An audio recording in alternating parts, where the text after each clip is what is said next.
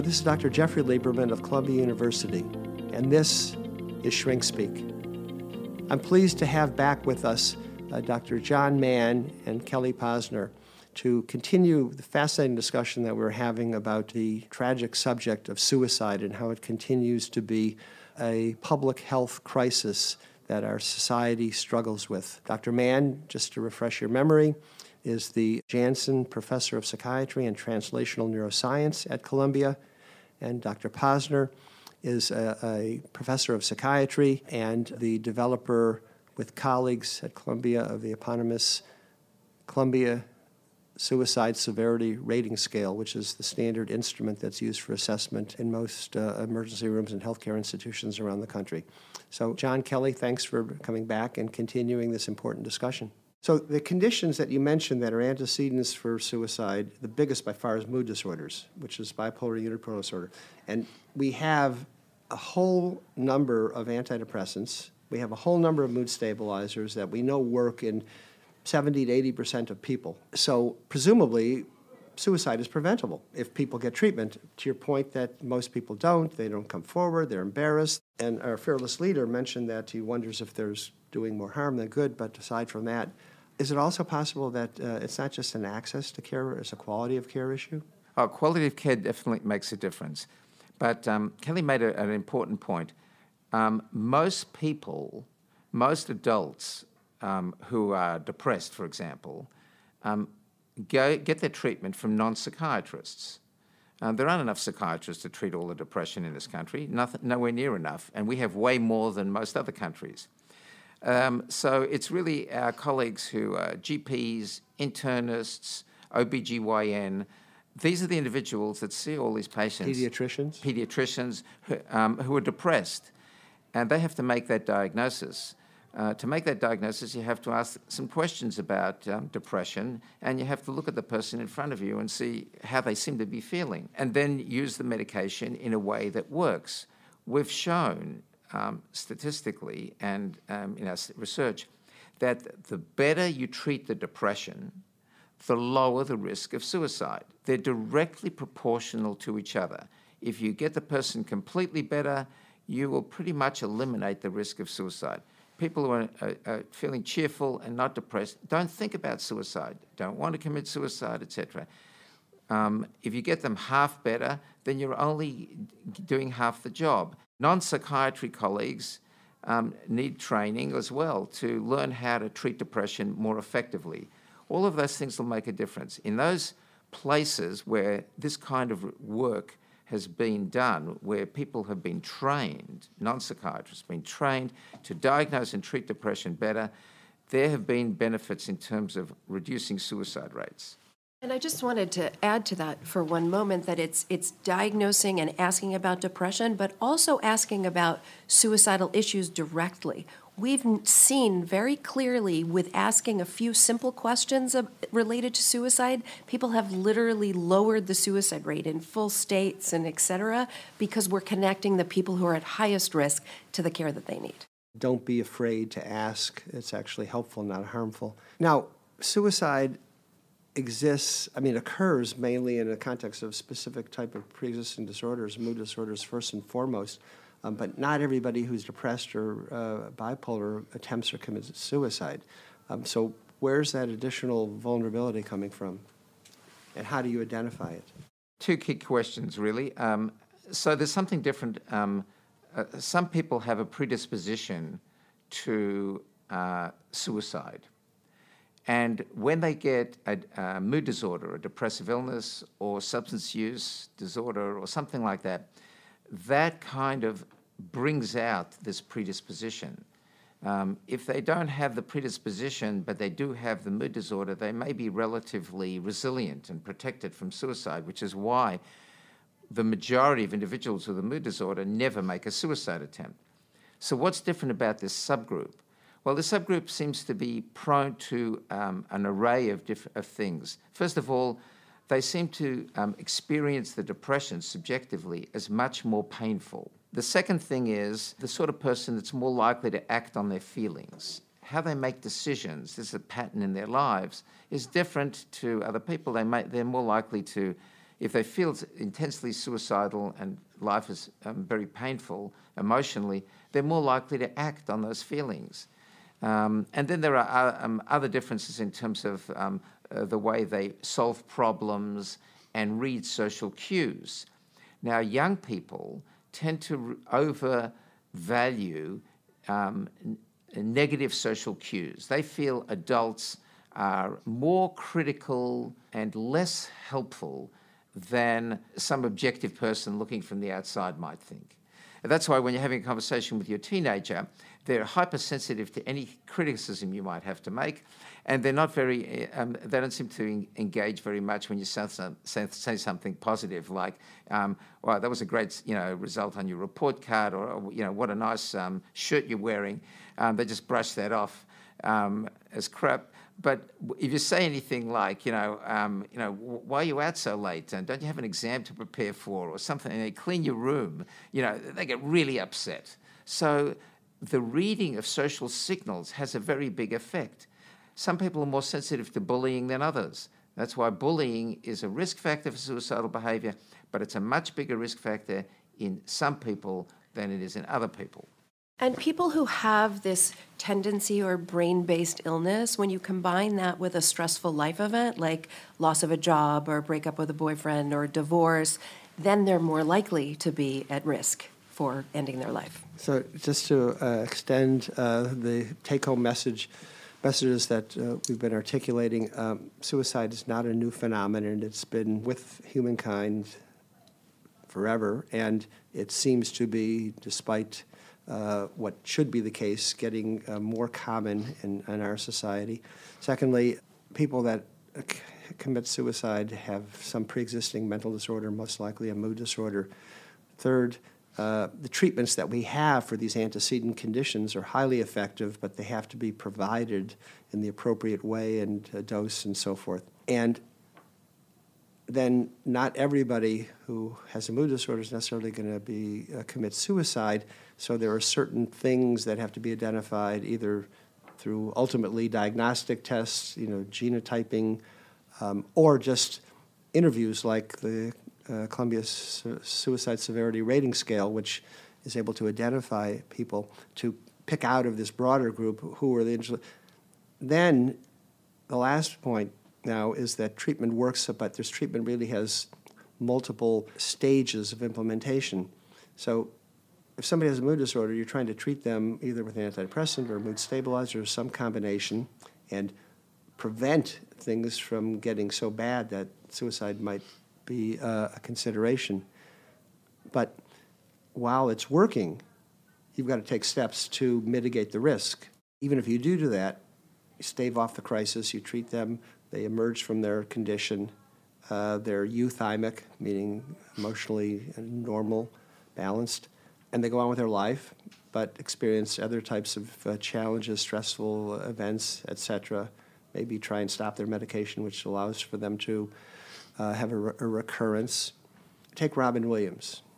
When Ryan, Robin Williams committed suicide, which was every bit as shocking as any other celebrity suicide, you know, people, how could he do it? He's got everything. He's famous. He's brilliant. He's rich. Even with my relatively uh, unsophisticated knowledge, it seemed to me he was a walking risk factor. So, what do you do with uh, individuals over the course of managing uh, their underlying mood disorder, their potential for suicidality acutely, and in terms of, of how you would deal with these higher risk uh, patients? We try to manage the uh, risk at the beginning very carefully because um, the highest risk for making a suicide attempt when you start somebody on antidepressants is right then.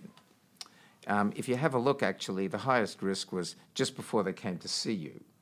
So, uh, as soon as the patient has come to see somebody to seek help, the risk begins dropping, but it only begins dropping. So, if you monitor risk from the moment they, they, they um, see the doctor, um, it looks like the first week with the doctor is the most dangerous week, but actually, the first week, the, fir- the highest risk week was the week or two before they saw the doctor. So, and, and Ben Carey would interpret that as don't see a doctor because it'll increase your risk for suicide. Exactly. So, people need to appreciate that.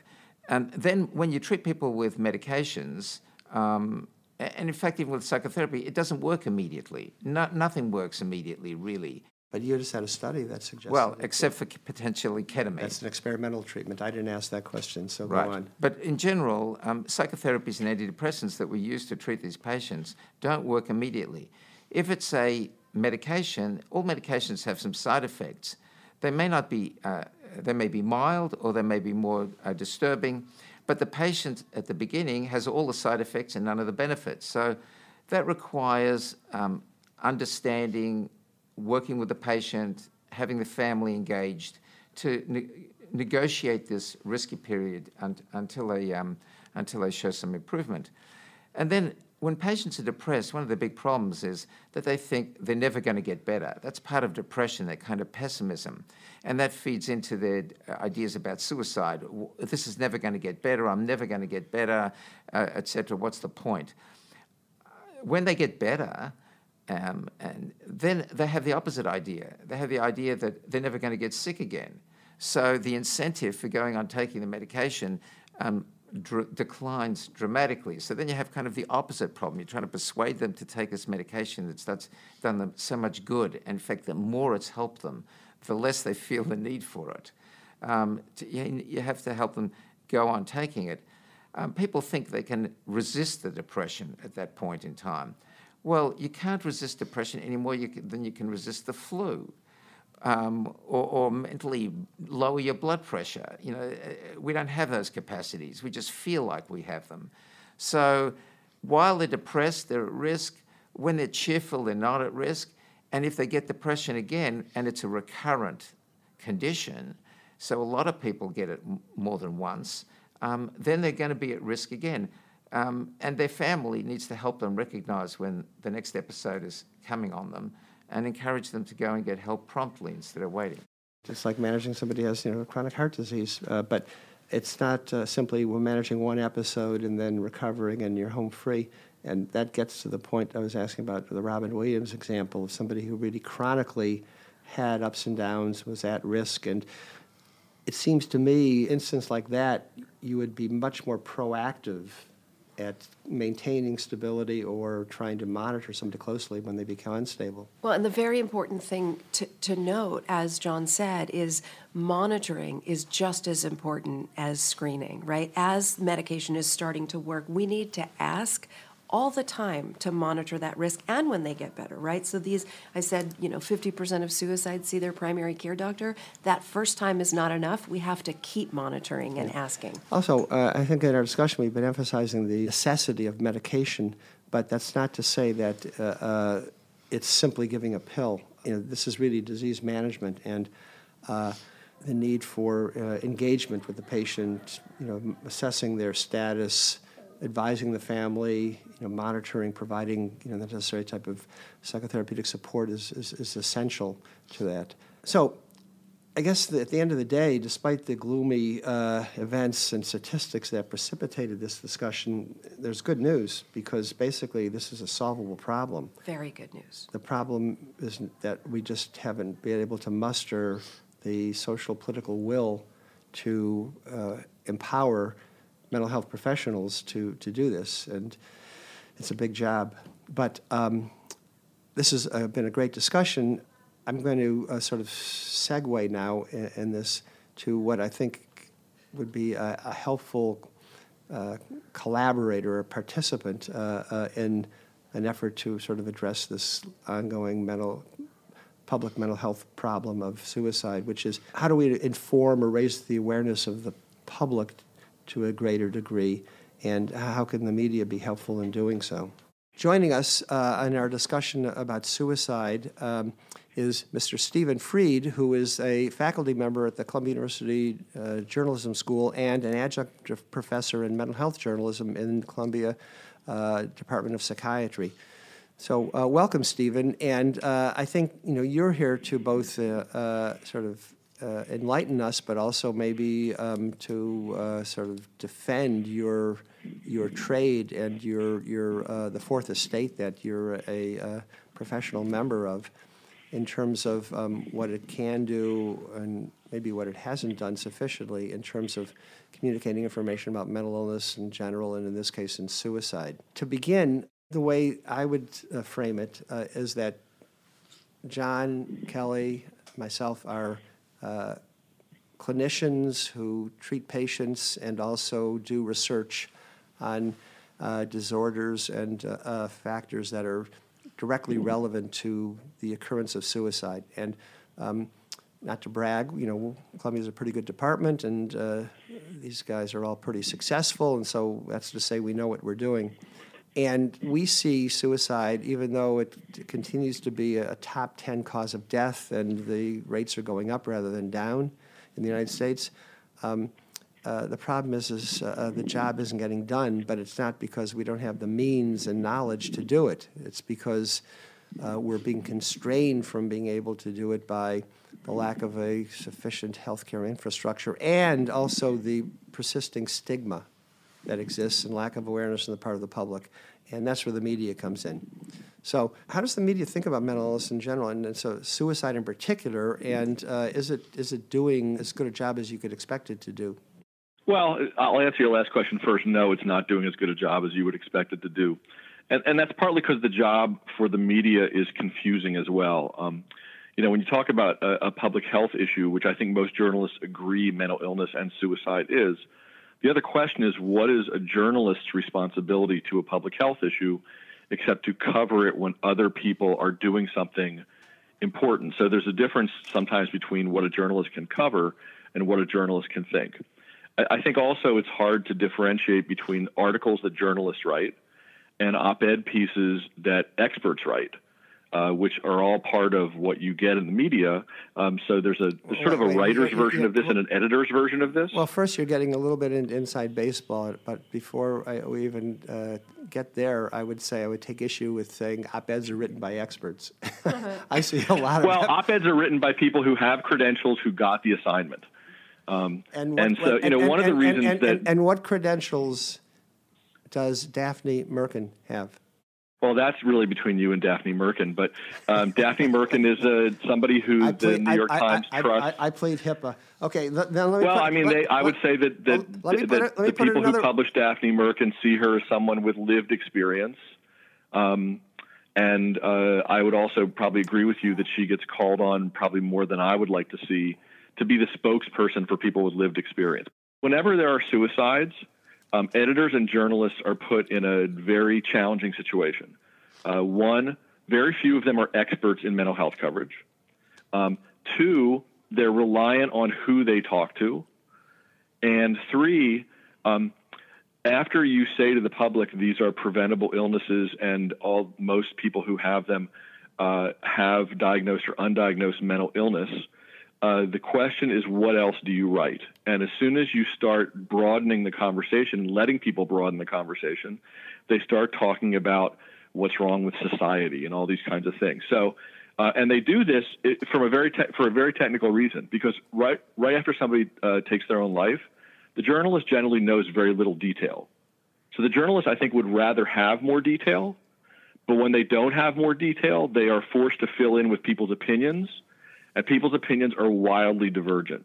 And the only guidance that journalists have gotten on these issues so far has been very specific, which is there are guidelines that were made up by certain groups that have to do with whether you describe the way someone took their life, which these guidelines are against.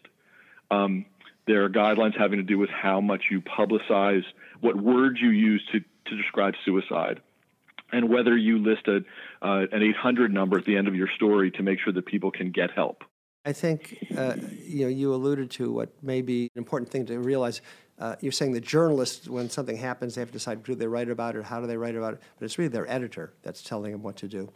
Um, so yes and no. I, I, mean, I will tell you, being in the job, that that's there, there's wild divergence in that too. But um, and and then you're saying that uh, apart from the obvious, like uh, the person that committed suicide probably has a pre-existing mental condition and uh, there are treatments for that condition that actually work.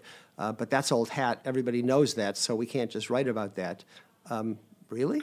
I think that you find that those lines in most stories about this today. The question is, where do you find them? How prominent are they in the story? Because I'll give you a really technical, a, a, a very straightforward example. When you read a story about this, the question is, which idea of suicide is put forward first, and which one is put forward second as a counter argument? That influences the public a great deal. So if the first quote in a story comes from people who are talking about the big problem of meaninglessness in society, and that's why people are killing themselves. And then later in the piece, say, well, some biological psychiatrists, like Dr. Jeffrey Lieberman, say this is all this is all uh, about undiagnosed mental illness. That story, while it has both perspectives in it, is real different than if the first thing you read in the story has to do with a very much a treatment, prevention, bi- more biological psychiatric point of view. And what I'm saying is, look, I, have written about this a lot. I don't think that my perspectives are in any way in question here, and I think they align with yours pretty closely.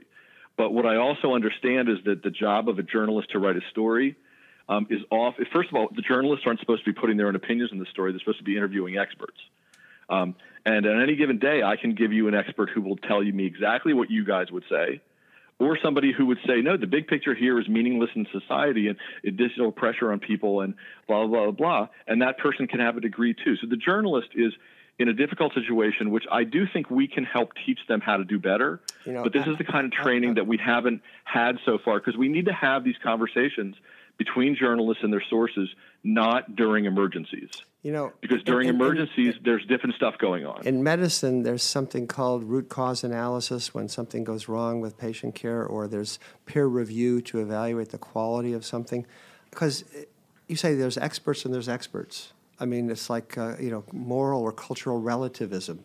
Uh, I, am sitting here with two of the leading experts in the world who I'd put up against anybody, and uh, in their opinion, which I completely believe, there's not a shadow of a doubt about what they're saying. So what's what what do you want for a counter argument? You know, like it's like saying we're, we're going to uh, we're, going to examine global warming, and uh, we'll do the scientific analysis about you know uh, greenhouse gases and uh, so forth and so on, and then we're going to have the uh, issue about oh, there's an asteroid that's going to hit us from the sun in ten thousand light years, and, and that's the cause of it. To the point, on Sunday, June 23rd, the New York Times published a long article on suicides have increased. Is this an existential crisis? Written by a guy named Clay Routledge, who's a, listed as a behavioral scientist. So I, I looked him up. He's on the faculty of the University of North Dakota.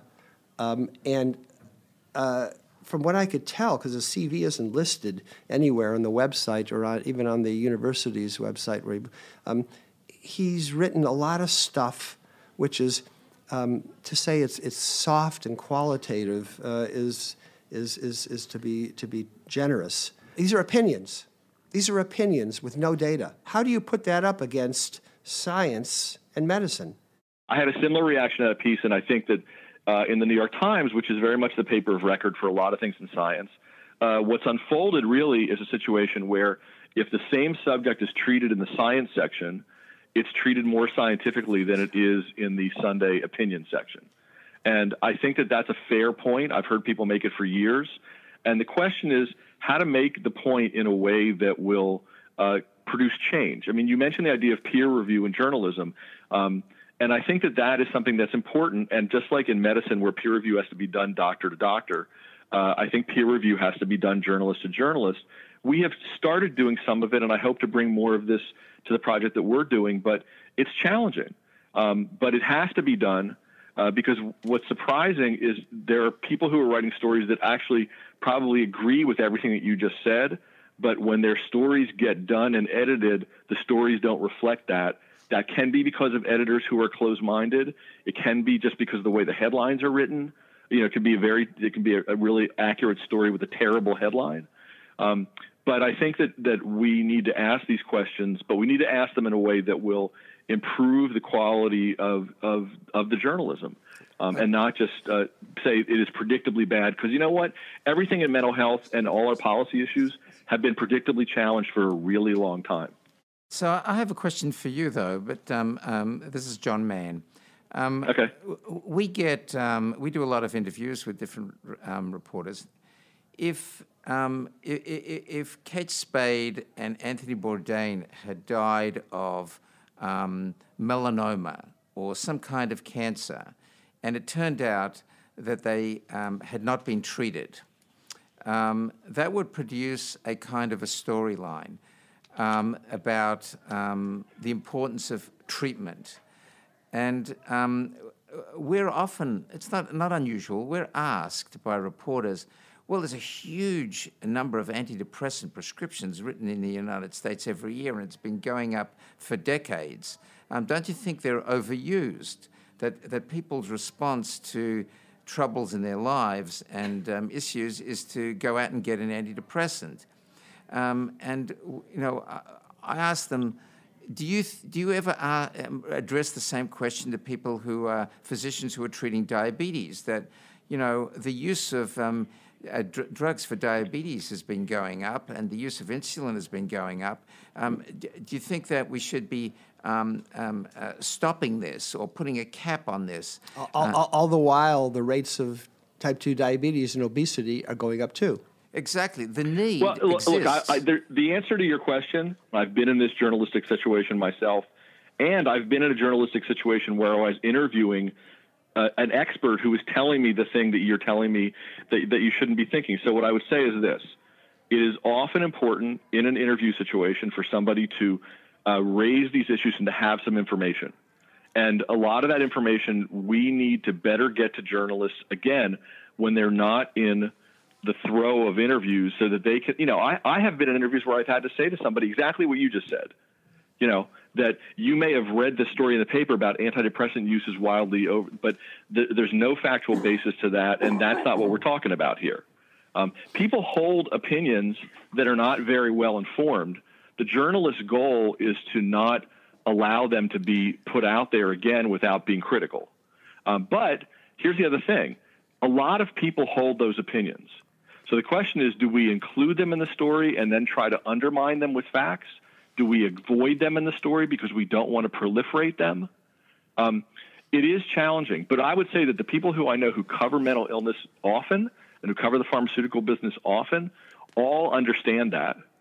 Um, at the same time, they are writing to an audience. They're not writing to an audience. They know that they have a reading audience who are prejudiced against care.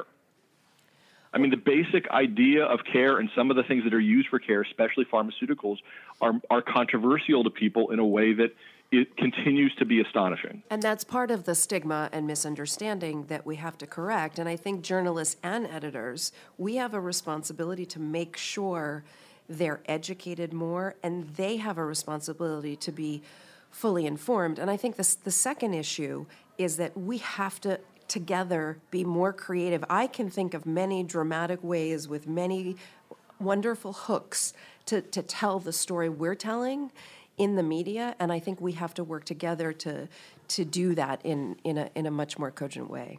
I agree, and I'll take it a step further. You have to be willing to insult the journalists who are asking you questions if they're really asking you questions that they don't understand or biased. Um, so, I well, mean, you, I, I, you as journalists have a limited bandwidth in terms of communication with the public. It seems to me that um, that there would be a huge outcry if cancers were grossly undertreated, if hypertension was grossly undertreated, and people were having strokes and heart attacks as a result.